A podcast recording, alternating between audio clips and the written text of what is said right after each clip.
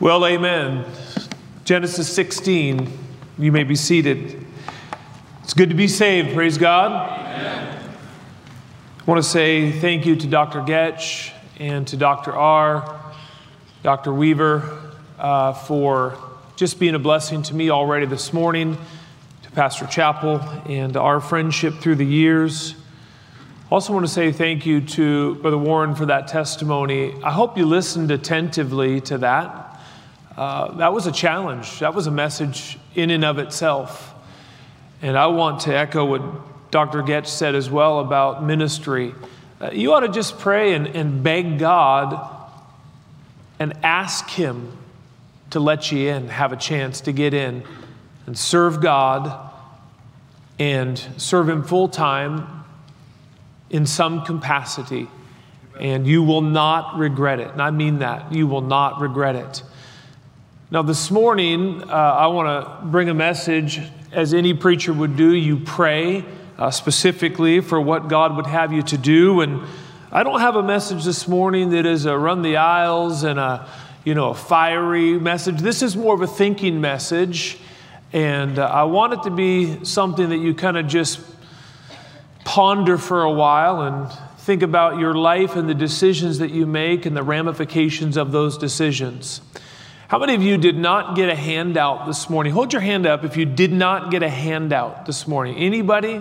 You guys did really good. Excellent. You nailed it.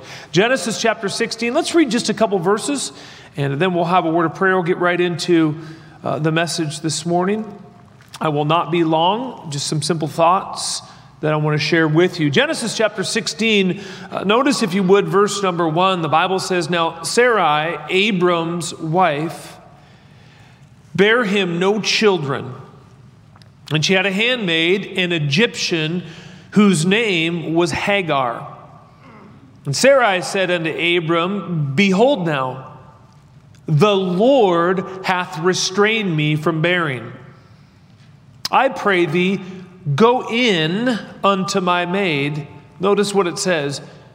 "It may be that I may obtain children by her." And Abraham hearkened to the voice of Sarai, and Sarai, Abram's wife, took Hagar, her maid, the Egyptian, after Abram dwelt ten years in the land of Canaan, and gave her to her husband, Abram, to be his wife. And verse number four says, "And he went in unto Hagar, and she conceived. And when she saw that she had conceived, her mistress was despised in her eyes. And Sarai said unto Abram, My wrong be upon thee. I have given my maid into thy bosom. And when she, when she saw that she had conceived, I was despised in her eyes. The Lord judge between me and thee." Father, bless your word this morning, I pray, as it goes forth. May you speak to our hearts. And I pray that each person in here would be attentive to the Spirit of God, and that substantive decisions might be made as a result, and that you'd be honored and glorified in our lives. And we'll thank you for it in Jesus' name, and amen. What happens when you get ahead of God? Columbia researcher Sheena Ledger has found that the average person, the average person makes about seventy decisions per day. Now, that's just the average person. Obviously, there are many that make more and some that might make a little bit less, but the average person makes about seventy decisions per day. Some some could be big decisions. Some could just be simple ones. You're, you're you know, you're at Starbucks. You're gonna you got to make a decision what kind of coffee you're gonna get. If you you know if you want to get the good one, you'll just say, "I want a tall Americano, double cupped, with like a splash of steamed heavy cream, with two honeys stirred counterclockwise. It's the best drink you'll ever have."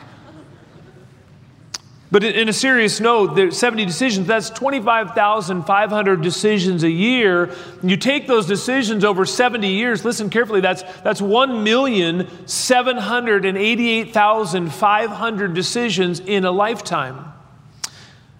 Someone said that life is the sum of your decisions. If you take the decisions that you make and that I make and you put them all together, uh, that eventually, that is who you are. We are a product of our decisions. Let me ask you a question this morning. Have you ever had a situation where you wanted something so bad and you just didn't wait on God? And you just got ahead of him, and in your mind it actually seemed like a good idea, but it ended up being a total disaster? I know that I have, and I've paid the consequences. And the hardest thing about that is in our, our hearts can be deceitful, and we can talk ourselves into things. And that's why we are reminded, the Bible says in Proverbs fourteen and verse number twelve, there is a way that seemeth right unto a man, but the end, therefore, are the ways of, what's the last word? Death. So today, let's take a few minutes and consider this thought of what happens when you get ahead of God. And we see a perfect example of this in Genesis sixteen. Really four characters involved. There's Sarai, and there's Abram, and Hagar, and Ishmael. And keep in mind, God has already promised Abram that he's going to bless his seed. This, this is the irony of all of this. God has promised him prior to Genesis chapter sixteen, I'm going to multiply thy seed. You just need to wait. You just need to trust me. Uh, just real quick, if you would, glance over at Genesis twelve. Hold your place in, in Genesis chapter sixteen. Look at Genesis chapter twelve. And look at verse number two. Notice what God says, speaking of Abram. He says, I will make of thee a great nation. I will bless thee and make thy name great, and thou shalt be a blessing. Uh, turn over to Genesis thirteen. Look, if you would, at verse fifteen. For all the land which thou seest, to thee will I give it, and to thy seed forever. So it's crystal clear. God's already given a promise to Abram and Sarai, and the reason it's so important is this, is that God is, is given many promises, but sometimes it takes a little bit of time. Uh, take, for example, if you would, Genesis chapter three, verse fifteen. You have the promised seed that comes. Uh, it took a little bit of time for that to come to fruition. Uh, think, if, if you would, of Joseph. He had a dream that his brothers would bow, bow down to him. That took a little bit of time. David, as a teenager, was uh, anointed to be the king. That take a, took a little bit of time. And I say that to say this. Maybe God has spoken to you about something. Maybe he impressed something upon your heart. Don't get hasty. Don't get ahead of God. Wait on God. Notice in your notes, this is uh, the first thought, and this is what happens when you get ahead of God. Number one, you will begin to question God. You'll begin to question God. Go back to Genesis chapter sixteen and glance at verse number two. And Sarai said unto Abram, behold now, notice this, the Lord hath restrained me from bearing. Uh, would you say that with me? The Lord hath restrained me from bearing. What, what, what is she doing here? She's blaming God. She's blaming God. Many times you want something so bad, and maybe you even feel entitled to it, and, and you might do exactly what Sarai did in our text. She began to question God. She said, the Lord hath restrained me. There's a reason I'm not having a child, and she blamed God. God had already promised that he was going to bless them and their seed. And I mean, you can cut Sarah a little bit of slack. I mean, she was ninety years old at the time. But when you're dealing with God, remember, he always keeps his word. Always. It may be daunting. Sarai's response in Genesis eighteen was that when she heard that she was going to have a child, she laughed. But then God says in Genesis eighteen, verse fourteen, uh, is anything too hard for the Lord? I would say to young people, there may be a boy that you like. There may be a girl that you like. Uh, you better wait on God. It will happen in his timing. Don't say if it's not working out, say, well, the Lord has restrained me. Now you're blaming God.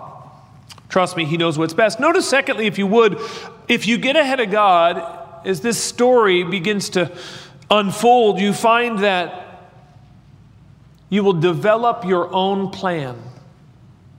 You'll develop your own plan. Genesis chapter sixteen, would you look at uh, verse number two? And Sarai said unto Abram, behold, now the Lord hath restrained me from bearing. Notice, I pray thee, go in unto my maid.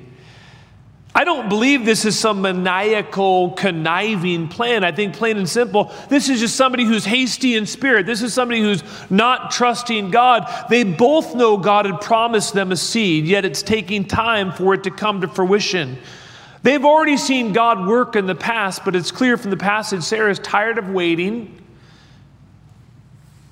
She's ready to take matters into her own, own hands. She, she says, go in to my maid, Hagar. Maybe God will bless this. Maybe this is the seed he wants us to have. Remember, there is a way that seemeth right unto man. So notice, again, just thinking the process through, and this is so relevant because it's not just Abram and Sarai. It is you and it's me, and the ramifications of us when we get ahead of God are, are horrendous. Uh, think of the children of Israel. Uh, they were to follow the cloud by day and the fire by night, and once they, if they followed the cloud, they were fine. If they followed the, uh, the, the fire, they were fine. But anytime they got out from underneath the Lord, it wasn't good.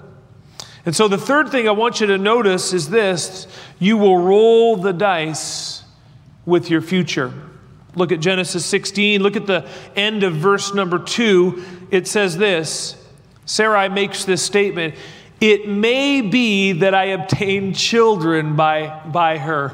I'm sorry, but every time I read that, I laugh. She says, it, it may be. She's, she's rolling the dice with her future.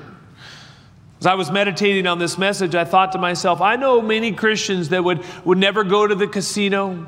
They would never go play the slot machines. They would never sit down at a poker table. But when it comes to their futures and their decisions, they simply roll the dice which with their future. She says, it may be. Basically, that's, that's what she's doing. May I say there's too much at stake to roll the dice with your future. Too much at stake. God will speak to you, but you have to listen and you have to properly discern His voice. Uh, years ago, when I was in school, we were talking in the ready room here this morning. When I was in school, uh, I played a lot of sports. I played football. I played. I, I, I did wrestling. I did track and field. And uh, I remember vividly uh, one particular uh, event that I did was probably my favorite event. My best event was, it was called pole vaulting. And I just enjoyed it so much. Uh, how many of you do not know what pole vaulting is? Just raise your hand if you don't know what pole vaulting is. Okay, just a few of you. All right. So this particular day, and if you know track and field, you know that there's all kinds of events going on at the same time. Uh, you have the triple jump and the long jump, and you might have people running around the track. You got the high jump, and just everything's going. This this particular day, we had six different schools there, and uh, I remember vividly. I was uh, I was uh, getting ready to go, and Doctor Getch, there's just that. It was Syntrax. I'm dating myself a little here, but it was the Syntrax, and I'm getting ready to go and just do my jump and getting ready, and I just go full speed down that thing, and I'm just getting ready, and I just plant, and, and keep in mind, while I was getting ready to go, other events taking place, the hundred-yard dash was over here, they were getting ready to go, they're all going simultaneously, and I go full speed, and I plant Doctor R in that pit, and I rock back, and boom, the pole broke, just pop, and all of a sudden, the hundred-yard dash took off, because they thought it was the gun. Now, I say that to say this. They thought they heard something, didn't they?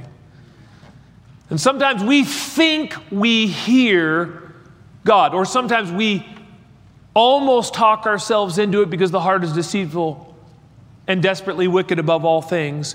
Let, let me submit to you this morning that make sure you're hearing the proper voice and discerning the voice of God. You might make a decision in life and take off and do something that you weren't supposed to do. It's imperative that we wait on God. Would you just notice next in your notes, When you get ahead of God, inevitably, you will hurt those around you. You know, the Bible says that no man lives unto himself. Look at Genesis chapter sixteen. Would you look at verse number six? But Abram said unto Sarai, behold, thy maid is in thy hand.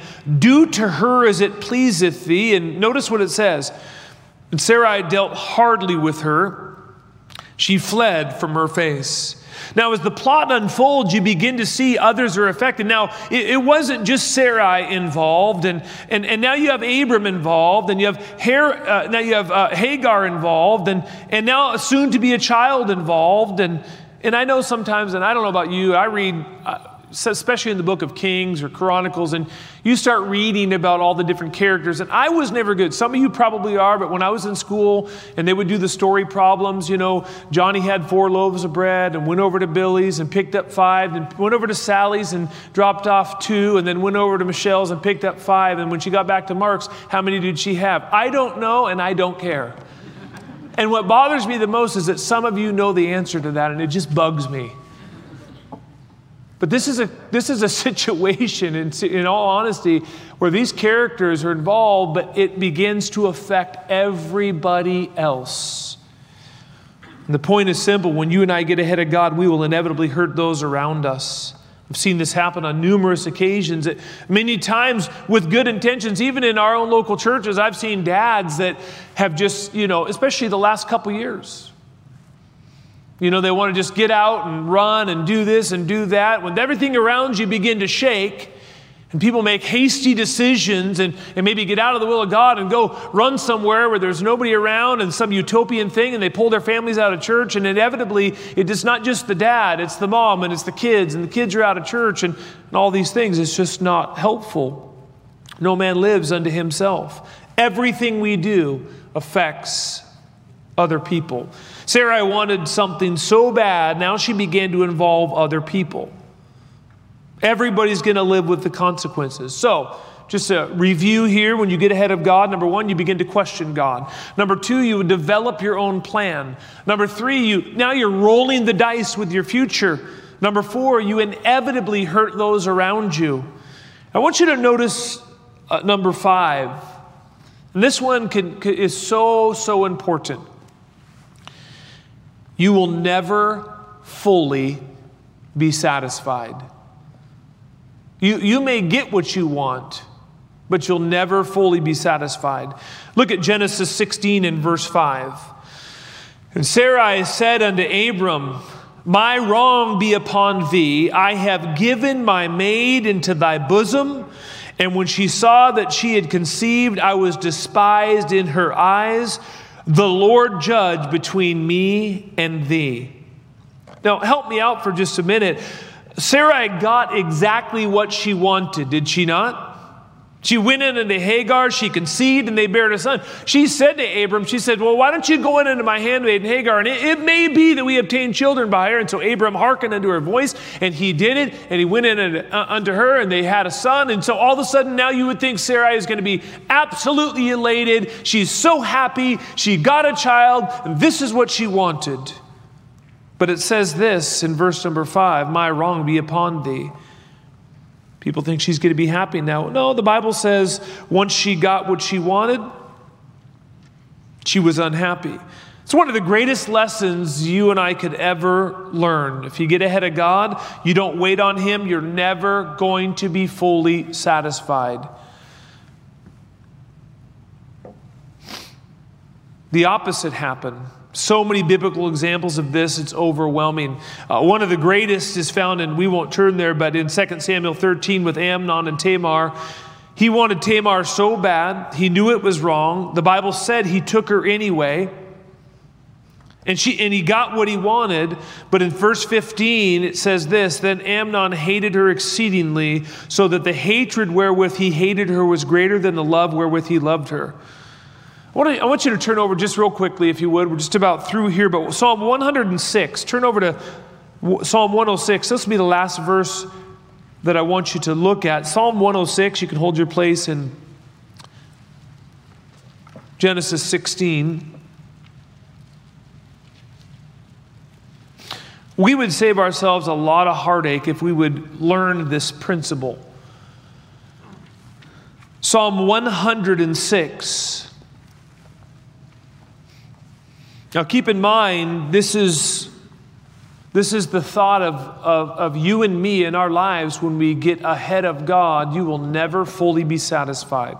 Look at Psalm one oh six, look at verse thirteen. It says this, "They soon forgot his works.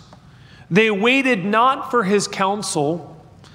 But notice it says this, "They lusted exceedingly in the wilderness and tempted God in the desert." So look up here for just a minute. Understand, they wanted something. They lusted towards something. Well, obviously, God knew what they wanted. And, and of course, God could have said no, because he can do that. And this is one of the greatest reminders in the Christian life is this, God will never force himself on anybody. Amen. You have a free will. He isn't, you could go twenty, thirty, forty, fifty years uh, not reading your Bible, saved yet so as by fire, and, and all these things, but you're missing out. Yep, right. Psalm one hundred six, at the very end, I don't want you to miss this. It says, "They tempted God in the wilderness," and watch this, "and God gave them their request, but sent leanness into their soul." Can I say to the students this morning at West Coast Baptist College, you may be right now, I have no idea what you're going through, but you may be right now pondering a decision. You may want something so bad it seems right to you. And you can have all the counselors and the preaching and, and all this, but ultimately you're going to make a decision.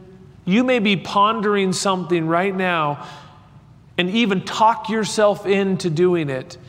And God may give you the desire of your heart, but I want to submit to you, it is a biblical truth, an unequivocal truth. He will send leanness to your soul, and you don't want that. You want God's blessing, and you want God's hand. May we learn this lesson and wait on God. And then lastly, this morning, I want you to notice, if, if you would, in Genesis sixteen, you will always live with the consequences. You will always live with the consequences. You're in Genesis sixteen, notice verse number twelve. Now, let me just, before we read it, understand, obviously, uh, Abram went in unto Hagar, and they had a son, and his name was Ishmael. Okay, so they, they had a son. The interesting thing in verse number twelve, it says this, speaking of Ishmael, "He will be a wild man. His hand will be against every man, and every man's hand against him, and he shall dwell in the presence of all his brethren." In this case, we see an irrefutable principle, and that's this: you, you reap what you sow. And if you're wondering uh, if, if we today are still living with the decision, think about this, some two, three thousand years ago, do you, do you think that we today, two thousand twenty-two, February twenty-eighth, or it's March first, no, it's March first, February twenty-eighth, March first, March first, we're still living with it today? Guess what? We are. Because Ishmael and the whole lineage, and you can trace it yourself, the whole lineage of the uh, Arab race and all that's going on, today we are still living with the ramifications of Genesis chapter sixteen. You go look over in the Middle East and you know what you see? You see Ishmael. You see his lineage. You see him as a wild man. You see him that his hand is against every man, and he is dwelling in the presence of his brethren. And that's still going on today. When you and I get ahead of God, we will always live with the consequences. And obviously the antidote to all of that is just to make sure you wait on God. And the Bible's uh, replete with verses on waiting on the Lord, being patient and trusting him. Turn on any news channel and you'll see verse twelve man- manifesting itself, and you have since it happened. May I say to you, anytime you get ahead of God, you will always live with the consequences. You know, it's interesting, even in Solomon talks about in Proverbs chapter six, he says this, speaking of immorality, he says, whoso committeth adultery, he says, lacketh understanding. But he says this, a wound and dishonor shall he get. It doesn't mean a person can't be forgiven, but it says a wound and dishonor shall he get, and his reproach shall not be wiped away. It's always going to be there. How is it with you this morning? Is there something you're having a hard time waiting on God about? Is there a promise that he has given to you that just seems like it's not going to come to pass? Is there something that you want, but God has not said yes? Whatever be the case, remember these principles. What happens when you get ahead of God? You will begin to question him. You will develop your own plan. You will roll the dice with your future. You will inevitably hurt those around you. You'll never fully be satisfied, and you will always live with the consequences. I had that pole in my hand getting ready to go. I was just focused on planting it in the pit and doing what pole vaulters do and getting over the bar. And when I went and that pole snapped and the hundred-yard dash took off, they thought they heard something. And you may be sitting here today and you're thinking you're hearing something. Try the spirits. Get alone with God. Seek his face. Get counsel. I would submit to you, when it comes to decision making, always line up the stakes. And that is, number one, is it biblical? Is it practical? Have I gotten godly counsel? And do I have peace about it? That will help you to not get ahead of God. Let's pray. Father, we love you and thank you for loving us. Uh, thank you for your goodness to us. Grace and mercy and patience with us, even as we have no doubt made mistakes by getting ahead of you. But I pray that this message, this simple truth, would resonate in the hearts of those that are here today in a way that is honoring to you. And Father, there may be some students in here. They've got some decisions to make. Maybe they're a little bit disappointed.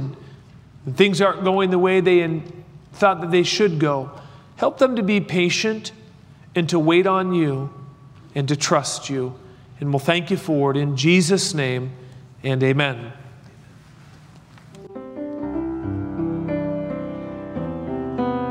As the piano was playing this morning, there's an invitation from God to us. Maybe that invitation is just to come and wait on the Lord. Many of us are making major decisions in our life, decisions that will have ramification for all of our life.